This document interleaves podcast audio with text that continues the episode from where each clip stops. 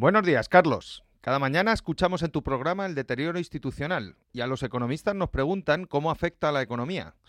No es una pregunta fácil de responder, pero la pasada semana el Servicio de Estudios del BVA publicó un informe que ayuda a poner luz y cuantificar el coste. En 2007, España invertía por persona en edad de trabajar una cantidad muy similar a la del promedio europeo. Más de 15 años después, la inversión está un 20% por debajo y sigue estancada desde la pandemia.